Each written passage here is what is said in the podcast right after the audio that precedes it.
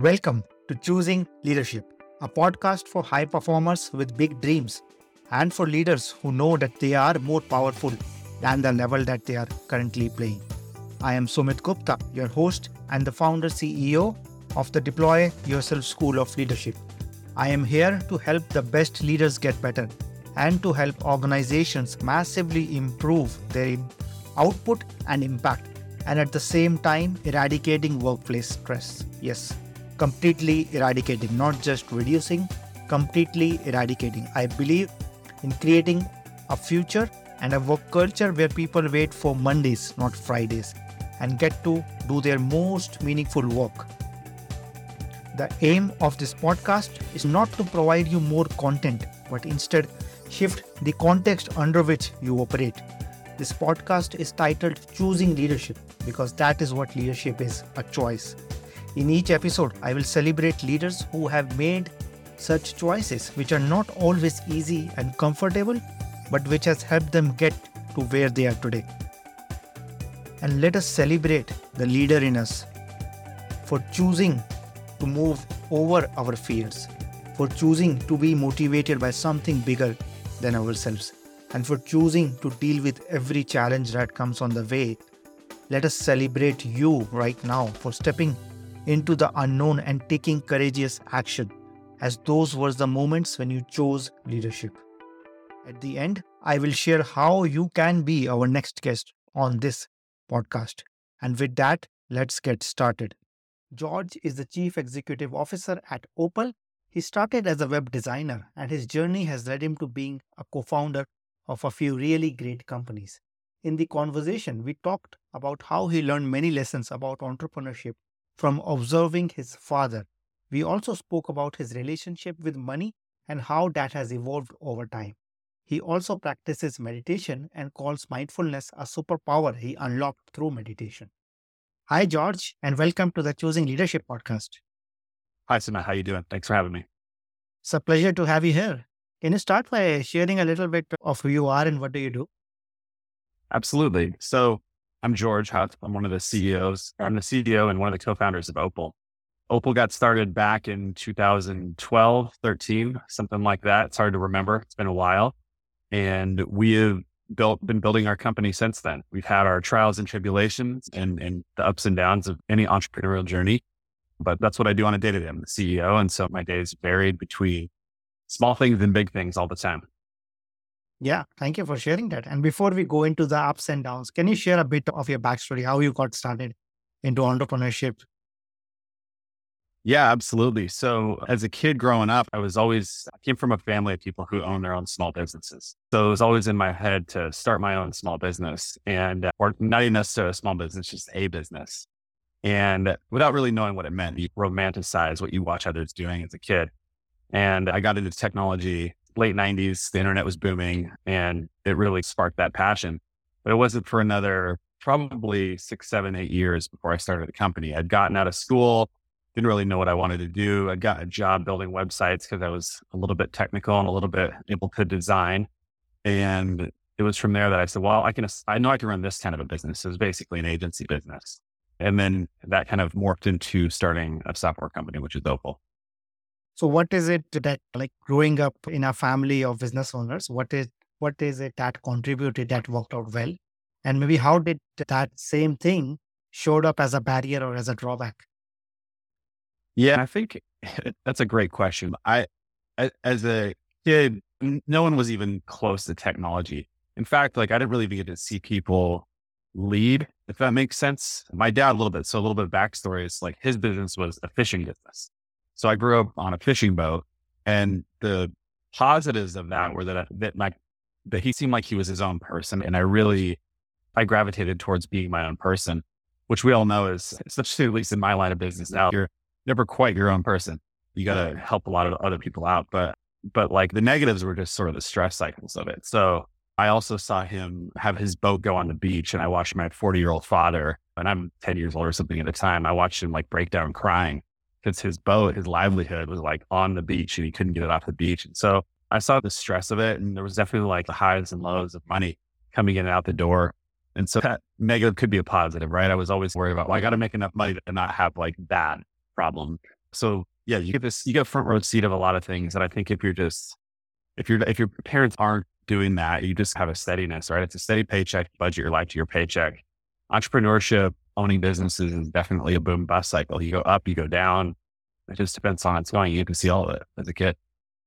Yeah. Thank you for sharing that. And I think that uh, I can relate to that because I have seen my father going through multiple businesses myself and and I started my own business. But I can quickly see that how different it is to see somebody versus going through that to yourself. So can Yep. you share how was it uh, going through those ups and downs yourself, even though you have been a witness to your father's journey? How different was it? I think there's definitely like that line that you cross over, right? I think when you get started in your own business, you have some people just look like they know what they're doing when they're starting their businesses. Mhm. And if they've been done it two or three times, maybe they do. But when you're starting your first business, it's a really unique time. You only get to do that once. And you're you're definitely making it up the whole time. When you're starting your first business, it's a really unique time. You only get to do that once. And you're definitely making it up the whole time and I'm someone, so I have a pretty strong meditation practice in my life. So a lot of like reflection and just like really focusing on self awareness. And I knew that about myself. I knew that I was faking it. You could call it imposter syndrome, call it whatever you want, right? But I just felt that it was exhausting to have to keep making it up at a certain point. And so I, I, I relinquished control of the CEO title and role only to find myself back in the seat several years later because it, that's just what happened. I- What that happened to happen. To, that happened to be Opal's journey. But the second time around, I, knew I was ready for it in a totally different way. And, Mhm. and it wasn't starting a business, but it was starting the CEO role back up. And I think that just going through stuff makes that next step easier. And I think there's no substitute for experience. And I think that most people can, most people are good at faking. They can fake their way all the way to duping investors for millions and millions of dollars, as we've seen like in the news and whatnot. But um, I think that there's a, I don't, I can't quite put my finger on what it would be, but it's that feeling that you know what you're doing. Um, to, a certain degree, right? There's always unknowns, but you just you feel confident in your ability to react to what comes at you. Versus, I think when I was younger, I felt like I needed every, I needed to know everything, and because I Mhm. didn't, I was faking it, and that was making me exhausted. So maybe it was imposter syndrome. It was an interesting time for sure, like journey going through that and seeing that difference. Yeah, yeah. Thank you for sharing that. I think what you're referring to is knowing something in your skin versus Yeah. knowing something from knowledge or from figuring out plan A, plan B, Right. and plan C, and so on. And I think that's powerful, right? Because if you can lead without knowing everything or without, and especially in these times um, where uncertainty has never been greater, I think that must be a tremendous advantage, right? So now you're leading a good enough, an organization of a good enough size. How does that play out? Because now you only have to lead, but also support and empower other leaders around you.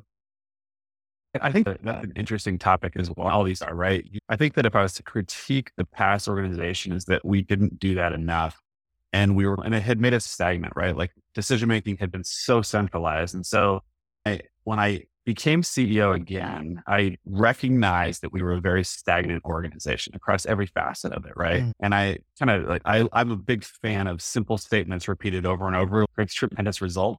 And so I said to the team, and mind you, this was a culture of people that were like, well, waiting for answers, right? Waiting to be told because everything had been so centralized. I said, I don't know exactly what we need to go do, right? From a next step standpoint, but I do know that we need to make change, right?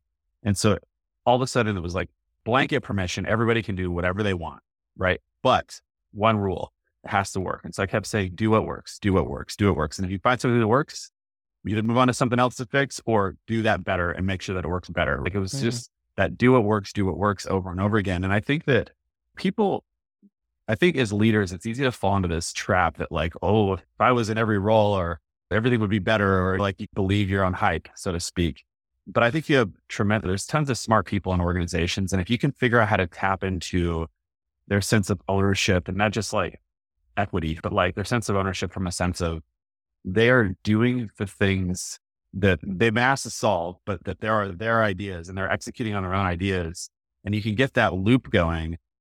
You can move mountains with it. It's incredible. And so that's really what I've seen is just a company that was like just flat footed and stagnant turn it into something that is continually, continuously iterating. We're moving so fast that it's hard for me to keep up across not even a large organization, 70 people, but it's hard to keep up with just all the different things that everyone's doing. And I think that it creates momentum. Momentum creates more momentum. And we're on that side of it now. But to go on that journey over the last two years has been, it's been challenging to say the least, but we're getting, I'm pretty excited about it. Yeah. Thank you. Thank you for sharing that. I think every entrepreneur goes through that journey of being the smartest person in the yeah. team and wanting to do everything to like surrounding themselves with people better than them and also giving them more choice or more power to actually lead the organization to the next level. So having yes. said that, right, what is the next phase for you? What challenges do you see right now? As you said, 70 people, but maybe you want to grow from 70 to 500. What does that present as a challenge right now? I'm really good as a leader at doing the hardest thing. I realize that about myself. Like when I play like board games and stuff with my kids, like I'll take a extreme disadvantaged position because that's when my spirit wakes up. Like I get very excited about just overcoming impossible challenges. So I had an agency that I turned into a software company. How many mm-hmm. people actually survived that journey versus how many people started? Very few, right? We grew to a $13 million business, which was, it's hard to do that from zero, right? Turning around an organization is insanely hard. I think that's the hardest of the three. I had no idea. You'd say, oh, well, you have customers and you have some capital and you just got to turn it around, right?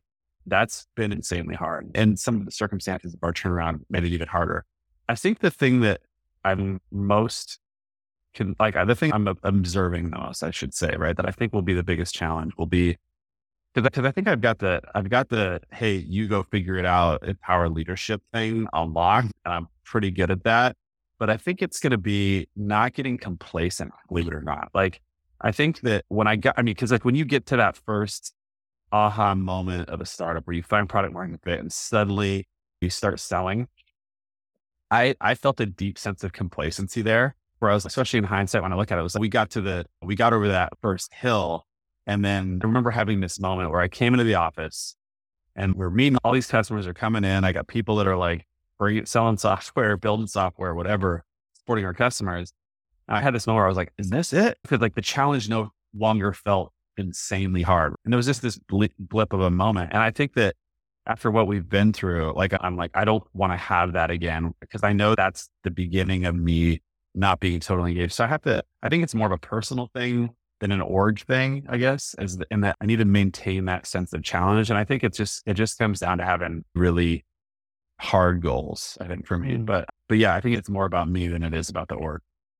Yeah. Thank you for sharing that. And I think that's quite natural for many entrepreneurs or many high achievers that they want to set the next goal. And as, as you yeah. said, to put yourself in a box and then get out of that to see what is impossible right. and then making it happen. Yeah, over so, and over, right? Yeah, over and over. Yeah, yeah, absolutely. Yeah. yeah. At the same time, I also get that the moment of joy or the celebration, or what you were talking about, complacency. How yeah. do you celebrate the moment? How do you celebrate how far you have come?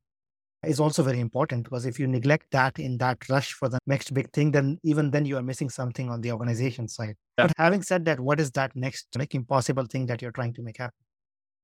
Well, I think that for us, we have just in a really extraordinary opportunity. We built this and to talk about our product for a second. So we built what I would call like the chassis for running like marketing strategy and content, like whatever your offense is, your playbook, like the sort of in, inside of an organization and not, not, not maybe two people, but like definitely 20, 30 people, right? And bigger, but like that sort of connection between strategy and execution. We've built all the like structure and framework for them. And right now we're in the process of layering AI into it, which is a super exciting frontier, I think, for everybody in technology. But like we have this amazing product and platform and just chassis to integrate with AI that I think is relevant for any large organization in the world that is trying to orchestrate a marketing strategy and all the way down through content, which often like those things are very disconnected in, mar- in organizations. And so I've had this vision for Opal since the beginning, but it almost, I think at times we can talk ourselves out of our vision because it just seems too bold, right? Unless you like, if you have a time span of 10 years like us, there's times where that, that, that sort of belief in the vision, or that would be for us like ebbs and flows. And right now it's flowing, right? We're like, oh yeah, this is what we're going for. Whereas I think if you're on like a rocket ship timeline where you're like, oh, like in three years, we became a $10 billion company there's no wavering in your vision in that entire journey, right? Because you're just getting continuous proof points. I think we're a little bit early. I think that um, and we missed the mark with some of the products that we had released five years ago, four years ago, whatever. And now we're releasing products that like are getting tremendous traction within our customer set or helping us like knock down doors and sell more software. So I think that we actually have this opportunity to become that household name for marketing. If you think about like finance people, they have NetSuite, sales leaders have Salesforce, marketing leaders, they don't really have anything to deploy their strategy. And I think that's the opportunity for us is to really go in that space. And I've always just had the vision of connecting everything in a brand, everything they put out the door in one place. I think that vision's closer than ever. And if we unlock that from a product perspective, if it's easy to use, if people like it, then we will become a household name, which sounds crazy after 10 years and only 70 person company, but I just have so much belief now because I've seen it start to unlock. Yeah. I think every vision starts with a dream, right? Yeah. And not, not uh, like a concrete plan. Right. So, so, yeah. So given what you shared, is it right now, is it more of a product challenge for you or is it a growth challenge or maybe a mix of both? It's a funny question, right? Because I think all at once. If you're not if you're not like there, then it's all at once. You got to work on all of it. As a business, you are always are working on it all at once. When I took over CEO, the sort of standard like understanding of things from a board level standpoint, say, was that we had a growth problem, not a product mm. problem. And so it was like full in growth, right? And struggling a bit there. And then realizing you start peeling back the onion to the, to the core and oh, there's actually a product problem here. And so once we figured that out, it was very much go fix the product problem. And now we've fixed the product problem. There's innovation that we want to continue to drive in the product. Like we're iterating rapidly and there's just so much cool stuff we're doing with AI, like I said. So now it's really like leading into the growth side of things. And and that's kind of where we're at. And I would say that from the turnaround standpoint, if you're if you start like subterranean and you're like and then you get to I think we're at ground level right now. Maybe like we have mm. a one or two story building we gotta go build a skyscraper metaphorically for the org, right? We gotta go after that. But I think that's our, that, that's like where we're at in the journey. We're like in that middle spot because we've done so much to get out of that underground being buried and all kinds of, again, four years of stagnancy on a company. You kind of have to fix everything and then fix it again before you get a chance to even fight. Yeah. Yeah. And to build any skyscraper, you need a good foundation. And for an organization, yeah. that is the leadership. So can you yes. share it's even with 70 people, I'm sure you have a like a key set of people whom you call your yeah. leadership team. How are you creating a team which can take the organization, like, or which can build that skyscraper? Yeah. Yeah. First, it would be, I'd be remiss not to talk about my two co founders. So, one of my co founders leads the product engineering organization, and the other one is sort of operations president of the company. Just there's a lot of that. So, his day to day is very much running laps around the org, um, just connecting dots, whatever. And so, if I didn't have those two, I think it would be a lot harder to run and sort of scale myself. And then in areas where we're not strong, we brought in some really key leaders and developed people as well and, and said, Hey, this is your shot now. And what that is really about is it, it's a lot of autonomy, honestly. And I think that is one thing you learn a lot in 10 years, but I think that we've seen every positive pattern and anti pattern for management and getting the best out of people. And so I think like for right now, I feel really confident in our leadership group across finance, sales, customer success, engineering, all that stuff.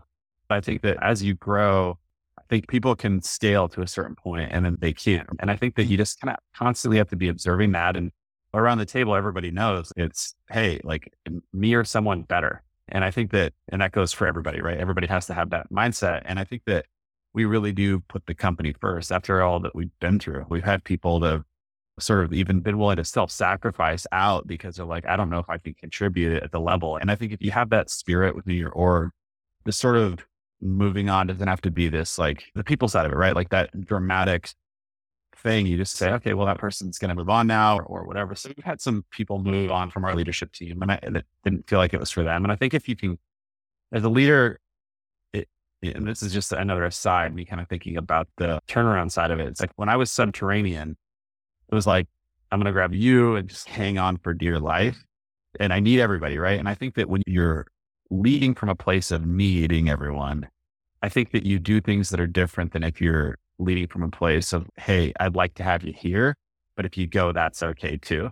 Right. And I think that if you're really well, maybe you're even less, you, you humor people even less. But I think that's like another interesting thing I'll see, right? If all of a sudden we raise a hundred million dollars and we're on the rocket ship do I treat people differently because I have like you have more power as a leader at that point, right? Because everybody wants to be on it. you have money. So, you know, you can go buy someone else to come in.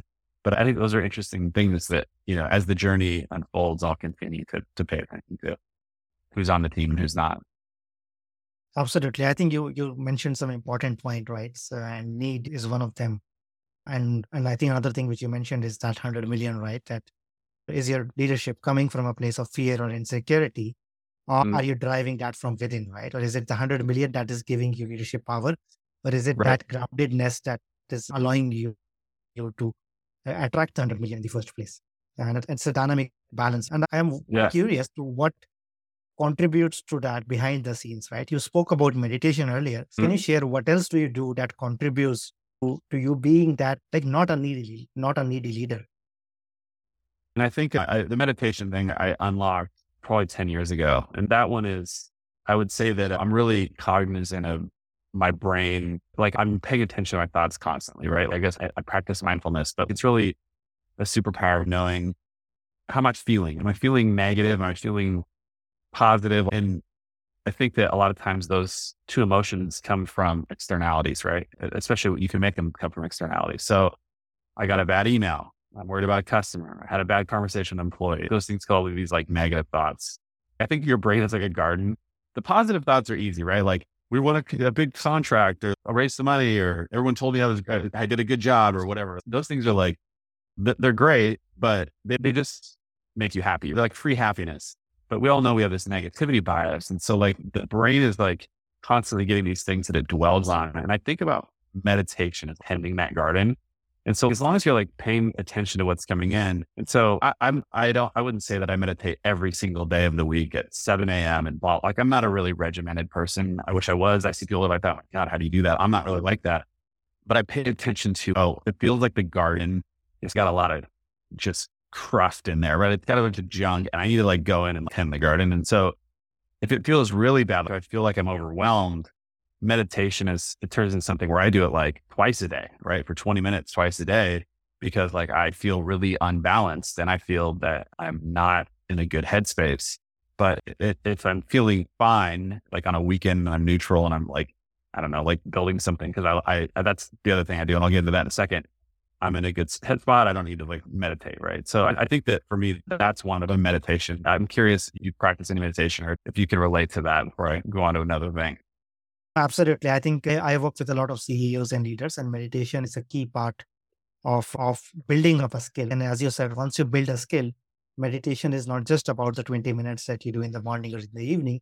It's about in the moment, right? Can you be aware of a stream of thought and catch it upstream rather than yep. swimming down it uh, with it downstream and then realizing why am I even in this rabbit hole? The regular practice helps you build that skill in the moment to be aware and then to catch yourself and then and again even positive or negative you use these two words but for me these even these two words are thoughts right there yeah. are, otherwise there are just thoughts and i can choose thoughts but the moment i label something as positive or negative that's just another level right so for me yeah for my work i have to be even more aware of my own thinking and then the other person's thinking and mm-hmm. sometimes uh, hold them a mirror uh, like, can we see here? Can we, instead of going down a rabbit hole, yeah, uh, can we actually see what are we doing? And then yeah. many times that is very insightful for people. So I can totally relate to that, and that's why I wanted to go deeper. You said there's something else that that you do, and I've yeah. So yeah, so like one of my happy places in building stuff. So whether that's like a kitchen table or like garden boxes or a fence or like whatever the thing is, like I'm very I like I love to work with my hands. I love the immediate impact of those things. And so business is just like constantly running. And I think if you don't get off that treadmill at times, and meditation helps, right? But that's like a small gap. If you don't have something else in your life to obsess on a little bit and rest your brain on, I think that you don't get a chance to return fresh to your problems. And as we know, there's diminishing returns focusing on one problem too long. You just, you, you kind of get a lot of things shake out a little bit and you can see it in your light. And so one of the ways that I do that is I always have a project like what, and it could be like the stupidest little simple thing in my yard or whatever, or in my house or whatever. And having that as like a mental exercise. So like when I go to sleep at night, I lay it down. If I have a project going, I basically loop that project in my head of here's the next step and I'm out. That's my trick. So I think like getting good sleep and like finding something else to think about that you can go to that it doesn't stress you out in the slightest I think is really important for the long haul. I think you can exhaust yourself being too much in one problem.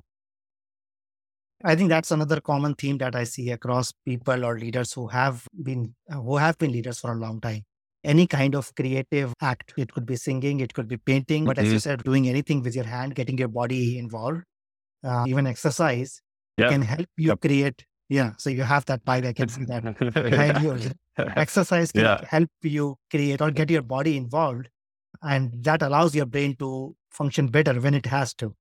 yeah, right? exactly. Yeah. And Big another, yeah, that. yeah, yeah. And I think another element apart from just meditation is to have white space in your calendar, just to have free time without any meetings or even sometimes without any thinking, because that Mhm. is where your intuition comes in. That's where you see what is right in front of you, but you like don't want to see it. Yeah, Uh, so, totally. Yeah. No, I, I totally relate to that one. My team knows that I'm not trying to have a bunch of back to back meetings all day, every single day and be like, check the box. I'm doing a good job at CEO and I'm busy. I, I'm basically like, call me. Do not Mhm. with Zoom. Call me. And so we have a lot more fluid communication loop at the top levels of the organization where it's like, if you want to talk to me, call me. Or if I want to talk to you, I will call you.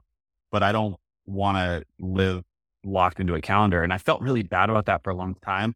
And then I read this that not that specific thing, but just not wanting my calendar locked up or not wanting that space. But I read this interesting thing about Jeff Bezos, this article where he talked about he likes to putt around in the morning, take it slow, not really jump into anything right away, have his coffee. Just, I'm like, that is exactly how I like to run my mornings.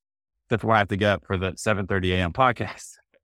but that's how I like to run my mornings. And so, yeah, I think that helps you. Though. I think it's exactly what you're talking about. It's that sort of like white space to just sort of let your brain marinate a little bit and not have that next thing you're rushing towards. I totally, I agree. I do that and I agree with it.